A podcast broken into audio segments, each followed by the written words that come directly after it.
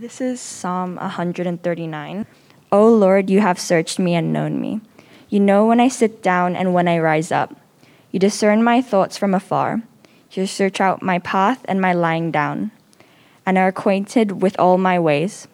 Even before a word on, is on my tongue, behold, O Lord, you know it altogether. You hem me in behind and before, and lay your hand upon me. Such knowledge is too wonderful for me. It is high, I cannot attain it. Where shall I go from your spirit? Or where shall I flee from your presence? If I ascend to heaven, you are there. If I make my bed in Sheol, you are there. If I take the wings of the morning and dwell in the uttermost parts of the sea, and even there your hand shall lead me, and your right hand shall hold me. If I say, Surely the darkness shall cover me, and the light about me about me be night. Even the darkness is not dark to you. The night is bright as the day, for the darkness is as light with you. For you formed my inward parts. You knitted me together in my mother's womb. I praise you. For I am fearfully and wonderfully made. Wonderful are your works. My soul knows it very well. My frame was not hidden from you when I was being made in secret, intricately woven in the depth of the earth. Your eyes saw my unformed substance. In your book were written, every one of them, the days that were made formed for me, when as yet there was none for them. How precious to me are your thoughts, O God! How vast is the sum of them! If I would count them, they are more than the sand. I awake, and I am still with you. Oh, that you would slay the wicked, O God! O men of blood, depart from me. They speak against you with malicious intent. Your enemies take your name in vain. Do I not hate those who hate you, O Lord? And do I not loathe those who rise up against you? I hate them with complete hatred. I count them my enemies. Search me, O God, and know my heart. Try me and know my thoughts, and see if there, there be any grievous way in me, and lead me in the way everlasting. Morning, everyone. Oh, it's good to be back here with you guys. I, I, know I've been here the past few weeks, but I haven't been up here. If you don't know me, my name is Eric. I'm the pastor here at the Bridge Church. I have a new four week old son, and so I've been on leave for a few weeks as we adjust to having our second child under the age of two at home. It has been a crazy few weeks, but it's great to be back here. And as I've mentioned already, we this year we're going through the story of the Bible together as a church. We have the Bible reading plan that we're going through, and then each week the sermon is coming from something from the previous week's reading. And so the past couple weeks we've been looking at King David, probably the greatest king in the history of Israel, one of the most prominent figures in the Old Testament, the first part of the Bible. And the Bible describes David as a man after God's own heart. He passionately sought to know and follow and obey God. And so, two weeks ago, we, we heard a sermon about this passionate desire of David to pursue and honor God. And we saw him reach out and, and care for his enemy's grandson and provide for this man and, and look after him and give him shelter and food and clothing throughout his life. But then last week, we looked at David again and we saw that even though he's a man after God's own heart, he is still a man, sinful and flawed, and sharing the weaknesses that all of us carry inside of us. We saw that he stole another man's wife and then had this man murdered to cover up what he had done. And today, we're, we're sticking with David. We're not looking at a, another story from his life, but rather a song that he wrote. So, the book of Psalms in the Bible, it's the longest book in the Bible, and it's a collection of ancient Hebrew songs. And many of these songs were written by King David, including the one that we're looking at today, Psalm chapter 139. And so today we're going to look at Psalm 139, and we're going to see that God's presence and power equip us to live rightly. God's presence and power equip us to live rightly. So we'll look at a troubling prayer, a repetitive request, and then search me. But first, let's pray. Father, we pray that you would speak to us today. God, we thank you for this psalm and just the amazing reminder that it gives us of your presence with us. Wherever we go, whatever we do, the fact that you are with us, looking after us, and caring for us. And Father, we pray that you would speak to us today and show us your goodness, show us your power, your power for, for us and our good. God, give us a greater love for you as we look at your words. In Jesus' name, amen. So, first up, we're going to look at a troubling request. Now, Psalm 139 is probably one of the most famous Psalms in the Bible. I grew up in church, and we would learn songs based on this Psalm. Some of the earliest songs I can remember learning were based on this chapter, Psalm 139. And yet, I don't know how closely you were paying attention during the scripture reading, but there's some stuff in this chapter that just sort of makes you go, huh? Like, it might have made you uncomfortable hearing some of that stuff there at the end. Uh, I actually, despite growing up in church and learning songs about this from, from as early as I can remember, don't think it was until I was like 20 and in Bible college that I actually realized verses 19 through 22 were part of this chapter. And in case you missed it during the scripture reading, I'm going to read it again just to draw your attention to it. It says, Oh, that you would slay the wicked, O God. O men of blood, depart from me. They speak against you with malicious intent. Your enemies take your name in vain. Do I not hate those who hate you, O Lord? And do I not loathe those who rise up against you? I hate them with complete hatred. I count them my enemies. And I'm guessing, I could be wrong, I'm guessing for many of us, when we, when we hear this section of the psalm, our initial thought is probably something like, this whole chapter is a celebration of God's goodness and his presence with his people. And what is this doing in the middle of it? Couldn't David have just left these four verses out and had, you know, this nice, happy song about God's presence with us? Because literally the whole rest of this song is celebrating how great it is to live in a world where our Heavenly Father looks after us and cares for us. And that he guards and protects every minor detail of our lives and then, oh, by the way, please wipe out the bad guys because I hate them so much. Just seems like it doesn't fit, right? And you might be wondering things like, why is this in here? Is it okay for us to pray prayers like this? And how could David pray this, especially after we, what we saw last week about him? You know, we don't know when David wrote this psalm. We don't know whether it was before or after the whole incident with Bathsheba. But either way, that whole series of events reveals some deep issues in David's heart that seem to put him on the wrong side of his prayer right here. Right? Like David stole someone else's wife, which seems to put him in the category of the wicked. David murdered the husband to cover it up, which would make David a man of blood, which again he prays against here. Nathan the prophet told David that David had despised the name of the Lord, which seems to put David in the group of those who hate you, O Lord, which again he prays against here. All of these groups that David seemingly belongs to are the exact groups that he is praying against here. How can he pray this prayer when, when he's the type of person that he's praying against, right? How does this work? And these questions are big questions that are probably worth addressing at the start of the sermon because they're the types of things that if we don't address them now, they could distract us when we look at the rest of the chapter. So I want us to start off just looking at a few things about these four verses that we need to notice if we're going to understand where they fit and where they belong in, in this chapter. First, realize that David has a more holistic view of sin and evil than most people in our culture. I think this is changing the past couple of years as culture becomes more aware of the systemic effects of, of evil. But I think generally, historically, our culture has tended to see sin and evil mainly as personal, individual choices.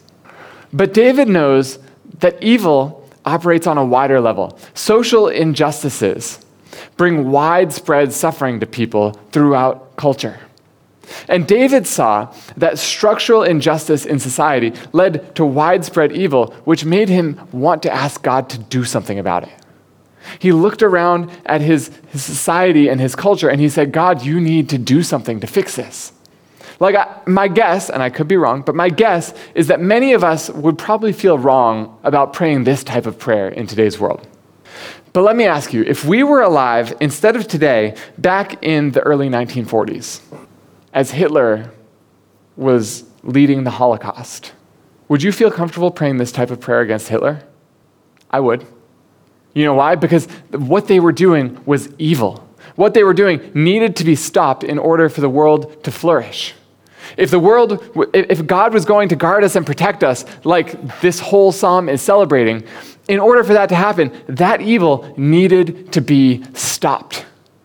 And it, if you would feel comfortable praying this prayer against Hitler, realize the evil in our world today, it's not in a different category than Hitler's evil.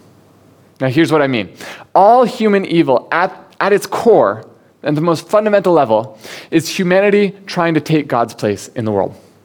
Whether, whether it's a little white lie, whether it's the Holocaust, the thing that's driving us from the inside in our hearts is, is, this attitude that says, God, I don't want you to be God. I don't want you to tell me how to live.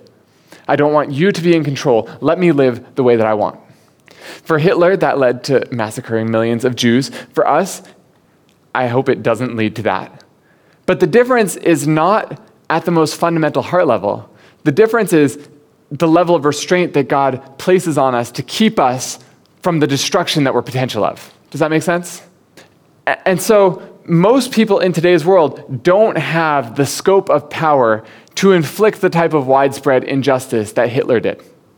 But the things happening in our hearts today that lead us to do evil, are the exact same things that were happening in Hitler's heart that led him to do evil. It's not a different type of evil at work in the world, it's just more restrained right now.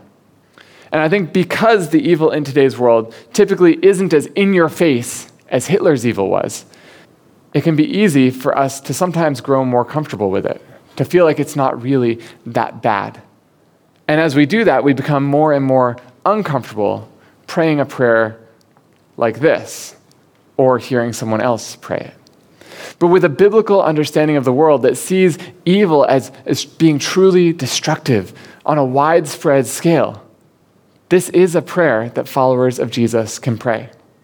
The second thing to notice David isn't praying here specifically against people who have harmed him, but against people who oppose God.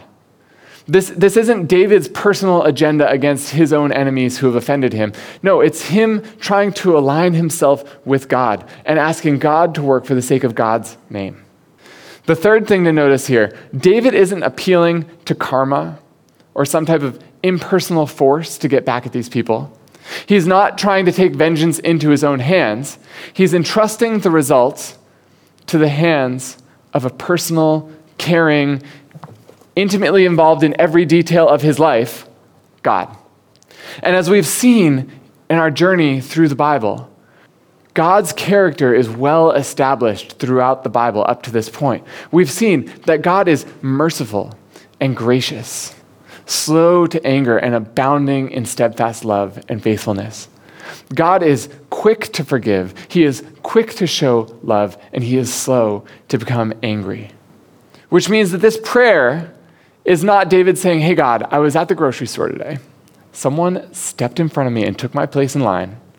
Please strike them dead with lightning on their walk home. That's not what he's saying here. What he's saying here is God, there are people in the world who are consistently, repeatedly oppressing and abusing others, and their actions are causing harm to people's livelihood and their families. And, and they're doing this consistently.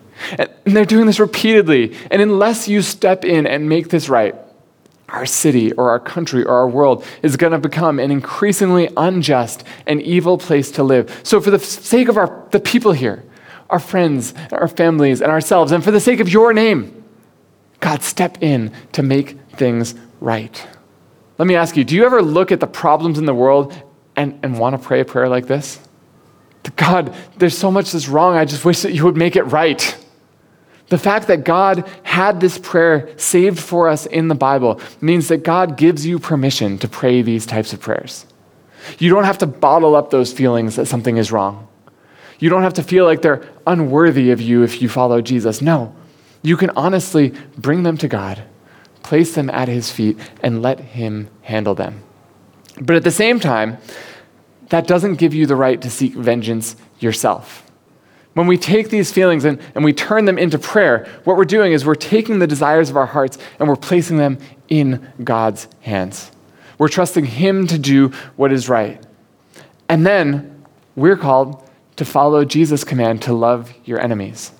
Seek practical, tangible ways to do good to these people, even as we pray for God to bring them justice. And we can continue to seek to love them and do good to them and entrust it to God's hand because God promises that He will bring justice. And He'll do that in one of two ways either by letting them suffer the consequences of their actions, or by letting them trust in Jesus and have all the consequences of their actions placed on Him. And if you're freaking out saying that's not fair, that God would forgive them for all of the terrible things that they've done, it's true, it's not fair, but that's also the only hope any of us has of being on the right side of God's judgment is that God takes all the things that we have done, places the guilt for them on Jesus, and gives us forgiveness.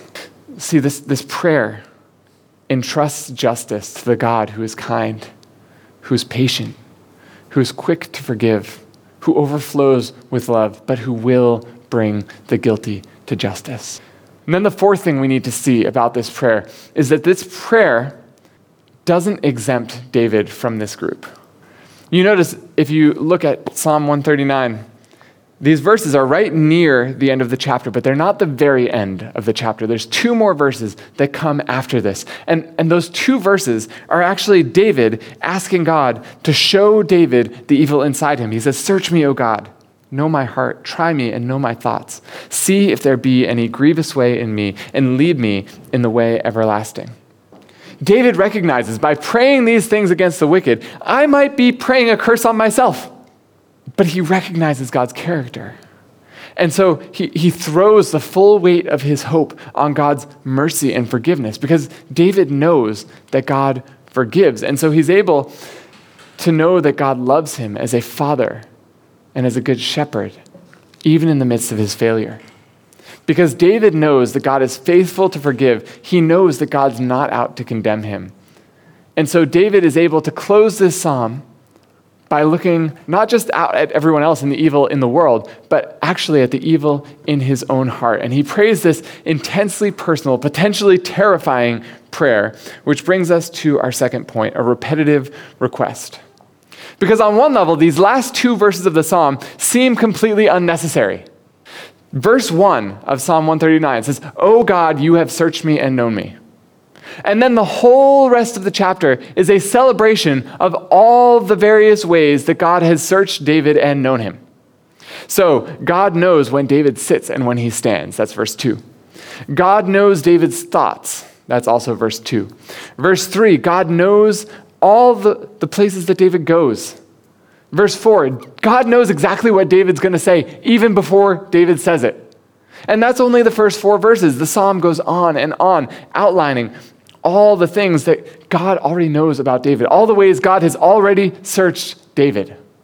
And then at the end, after David has celebrated all these ways God has searched him and known him, the culmination of the psalm is David saying, Search me, O God, and know my heart. Try me and know my thoughts. Now, why would David pray for this after he's just written an entire song celebrating the fact that God's already doing it? And the reason is because David isn't content merely with God knowing him. David wants to be personally transformed by God's knowledge of him. David wants to have the things that God knows about him be revealed to David himself so that he can see them and he can turn from the ways that are out of line with God's proper way of living and instead live in line with God's ways that lead to life. So David's prayer, search me, O God, and know my heart. It's a request for God to take all the things that God knows about David, the things buried so deep inside David that even David himself can't see them and to bring them to a place where David can see them and he can turn from them and to God. And in case you're not already aware of this, praying this way can be really, really scary. Because the deepest desire of every human heart is to be fully known and fully loved. And because that's our greatest desire, one of the greatest fears in every human heart is that we will be fully known but not fully loved. That someone will get to know us, and when they finally get to know the real us in our fullness, they'll say, Yeah, no, yeah, that's not good enough for me. That based on a true and accurate knowledge of us, we will be rejected. But we all have this desire to be fully known and fully loved. And experiencing that from a human is great, but it's even greater to be fully known and fully loved by God. And according to the Bible, all of us have rebelled against God. All of us, that, that's what the Bible calls sin. We've taken things other than God and making them ultimate in our lives. And we've pushed God out of the way and said, God, I don't want you to be God for me. The Bible calls that sin. We're all sinful people living in a sinful and broken world, and God is perfect. So, David, right here, he's asking for this thorough examination of every fault and flaw within him from God's perfect, all seeing, all knowing eye. No human being can stand before that examination and hope to come out being accepted based on our own goodness. We all fall short. We're all going to fail the test. If you're relying on your own goodness for your standing before God, this will be the most terrifying prayer ever. Because if God actually answers it, it will crush you. It will show you how far short you fall of deserving His love and acceptance. And it will show you how thoroughly impossible it is for you to fix yourself. And yet, David was willing to pray this prayer. Why? How? How can he have the freedom to do that, especially with all the wicked things that David had done? How can someone so messed up pray a prayer so scary? And it's because David understands something. He understands that there is a way for God to look at him, to see all of his faults and flaws and shortcomings and sins, and still respond to him with love and forgiveness rather than wrath. He understands the character of God. As we saw a couple months ago, he understands that God is the Lord, the Lord a God merciful and gracious, slow to anger, and abounding in steadfast love and faithfulness, keeping steadfast love for thousands, forgiving iniquity and transgression and sin. David couldn't have known how God was going to do this because it hadn't happened yet, and Jesus hadn't come yet. But David knows that God will do it. That's why, as he goes through this entire psalm and talks about all the ways God sees him and knows him, it's always a positive and a celebration.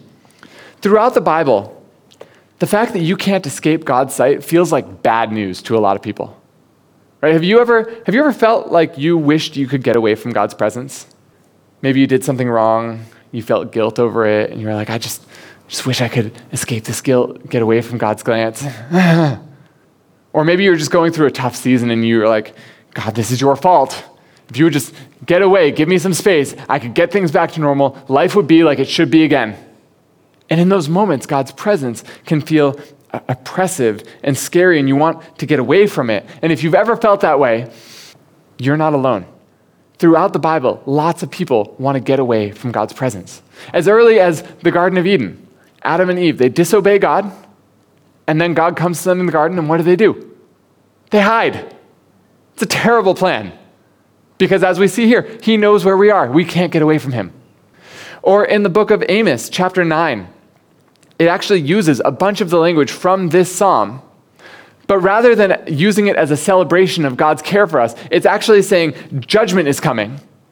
And it doesn't matter where you go, you can't get away from it. You go up to the top of the mountains, he's going to find you there.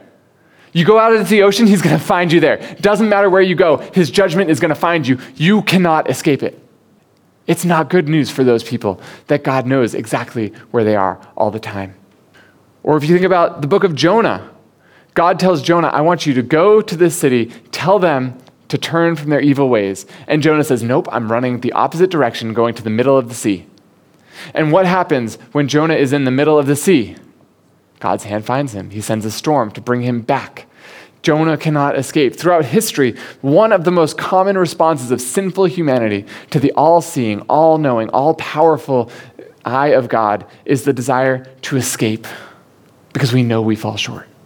But in Psalm 139, there's no hint of David wanting to escape God's notice. Yeah, in verse 7, he asks the question, Where can I go from your spirit? Where can I flee from your presence? But even that is only part of a larger celebration of God's care and provision for him. David doesn't ask that question because he's hoping to escape from God. No, he asks it because he's so excited that no matter where he goes, God is always with him. He can't get away from it. God, his, his good shepherd, is always guiding him no matter where he goes. God, his heavenly Father, always is protecting his back no matter where he is. And that's true despite all of his sin and failure. Like we said, David understands that God forgives. He didn't know how God could do it, but he knew that God's character was trustworthy. So when God promised to forgive, it was as good as done. But even though David couldn't know how God would forgive, you and I can. The New Testament tells us that the way God forgives is by sending Jesus that Jesus takes the debt and the punishment that we owe for our rebellion against God. He pays the price for us so that you and I can know God as our Father and as our good shepherd, despite all the sin and rebellion inside us.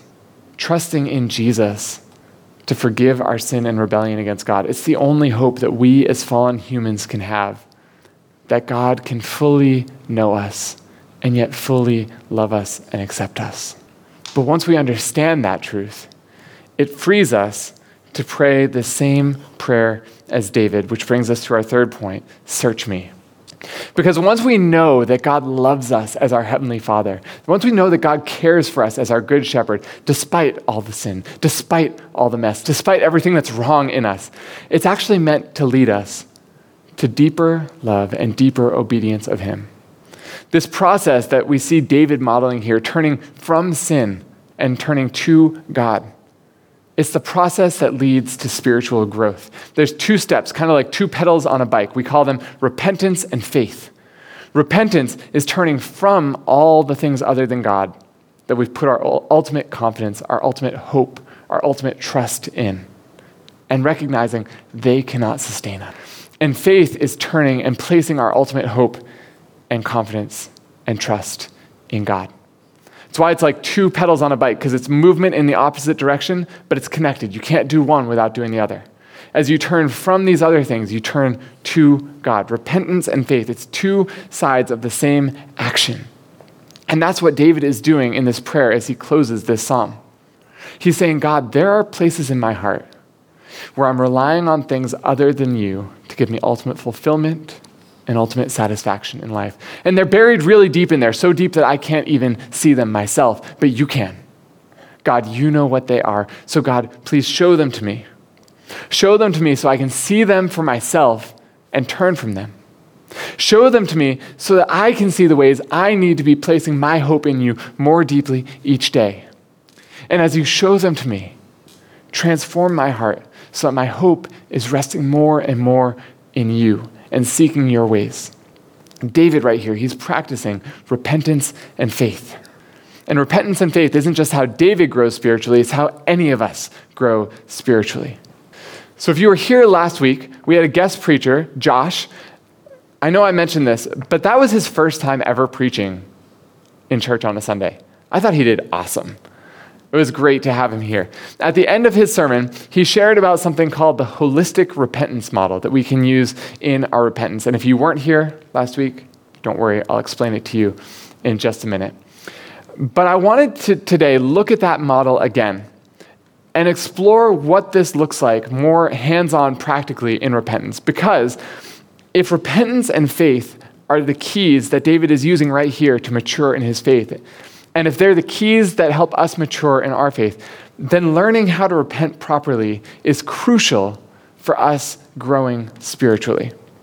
So, as I explain how to use this model, I'm going to do a case study. I'm going to use myself as a case study. And the holistic repentance model looks at four different directions of repentance up, down, back, forward. And it's good to remember these aren't ordered steps where we do like step one, then step two, then step three. There's, there's going to be some that happen sort of simultaneously. There's going to be some points where we need to bounce back and forth between one and another and maybe keep coming back to one of them. But for the sake of presentation and just clarity, I'm going to go through them one at a time. And as I said, I'm using myself in a case study here. As many of you know, and as I just shared with everyone who didn't know already, I've been off work for the past four weeks between paternity leave and annual leave because we're adjusting to having a new baby at home, which means we now have a baby who's about one month old and a baby who's about 23 months old at home. It is an exhausting place to be right now. And typically, when I'm off work, I have something going on. Maybe I'm traveling and exploring or relaxing for a week or two. Or maybe I go home to visit family and we're there for maybe three weeks, but we're, we're constantly busy going from family event to family event, and it, it just keeps us occupied the whole time. But this time, I was at home for four weeks, didn't go anywhere, didn't do anything exciting. I spent the bulk of my time watching and hanging out with an almost two year old. And I realized very quickly, with the help of my wife, that I find a lot of my worth and identity in my job rather than in God's love for me. Now, you may be thinking, Eric, this is Hong Kong. Everyone does that here. It's not that big of a deal. But it is a big deal. And I'm going to walk you through this process to show you how big of a deal it actually is. We're going to start with looking at upward. So when we repent upward, we ask, how does the life, death, and resurrection of Jesus take care of this sin? So, with my sin of seeking my worth and identity through my job rather than through God, my Father and Good Shepherd, loving me. How does the life, death, and resurrection of Jesus take care of this sin in my heart? Any thoughts? We can make it interactive. Okay, I'll, I'll tell you. The life, death, and resurrection of Jesus tells me that I am deeply loved, deeply valuable, and accepted by my Heavenly Father apart from anything I do. I don't have to earn my worth and identity through doing a good job at my job. My worth and my identity and my value, they're gifts given to me by God. And so I'm set free from having to work to try to earn those things for myself.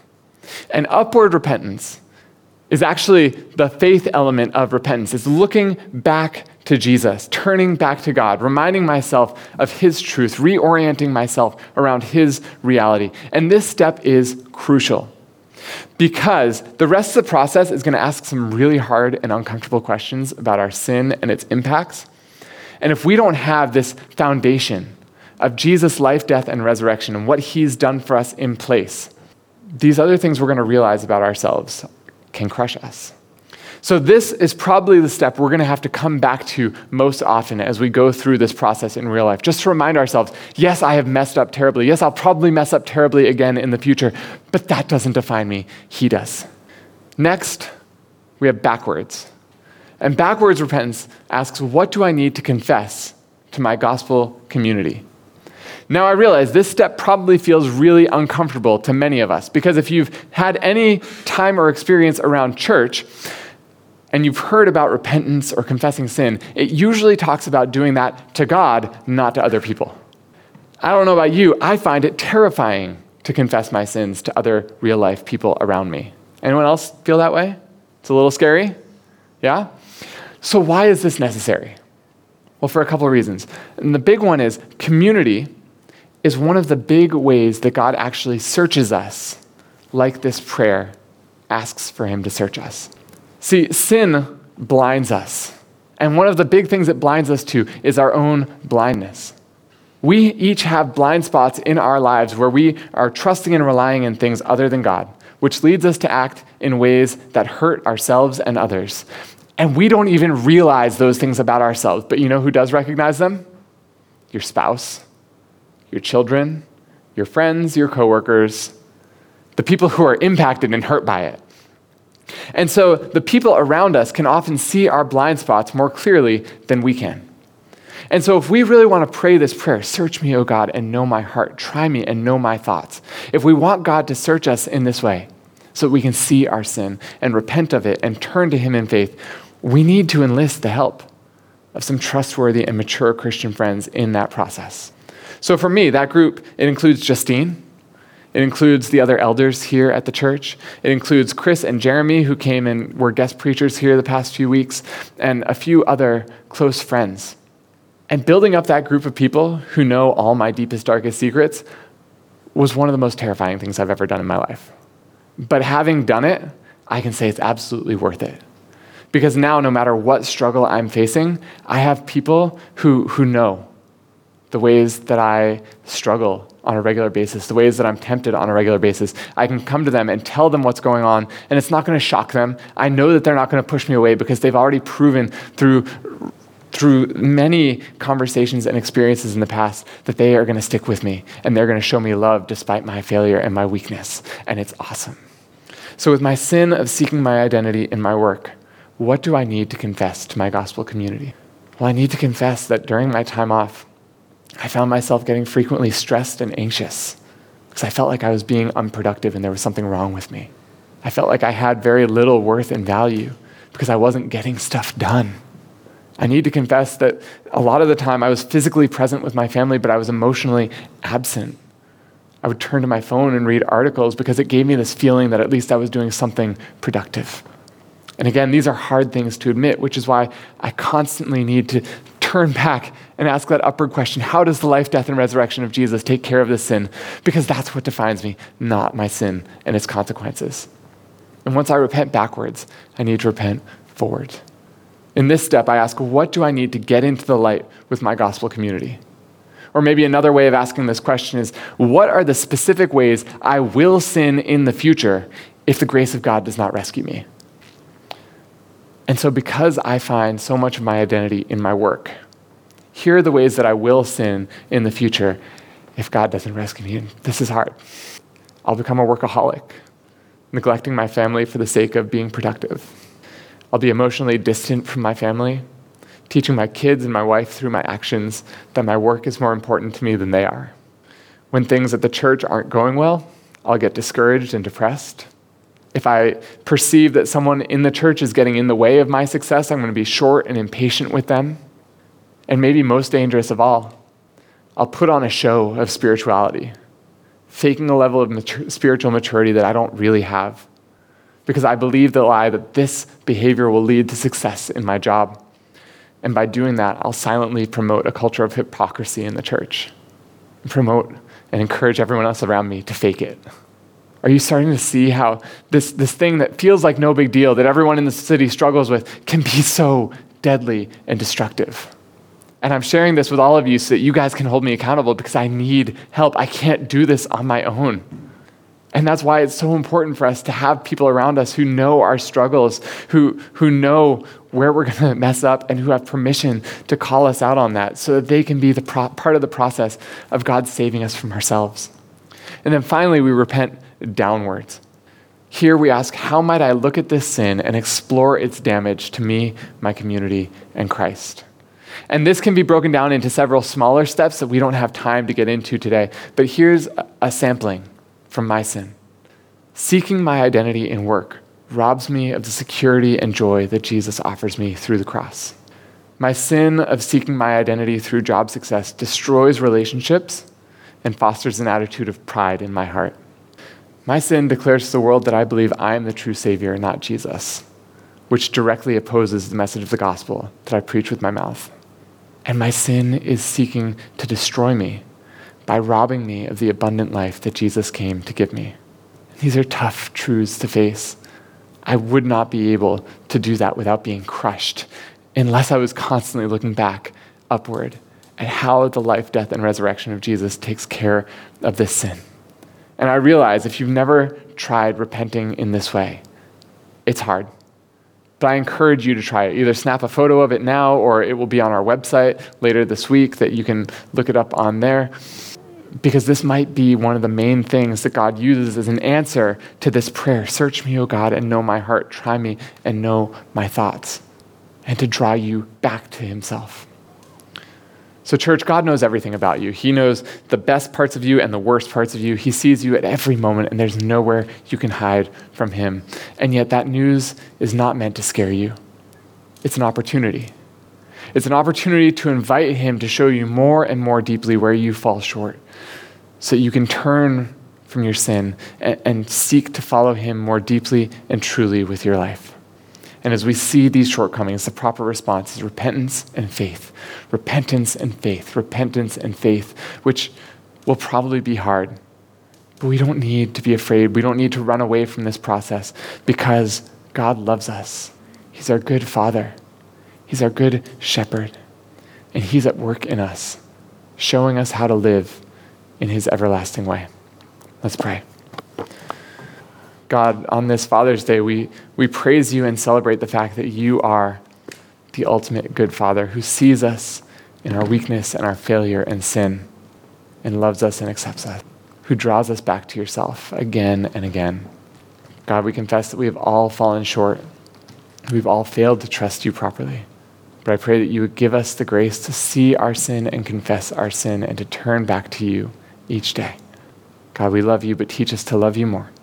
In Jesus' name, amen.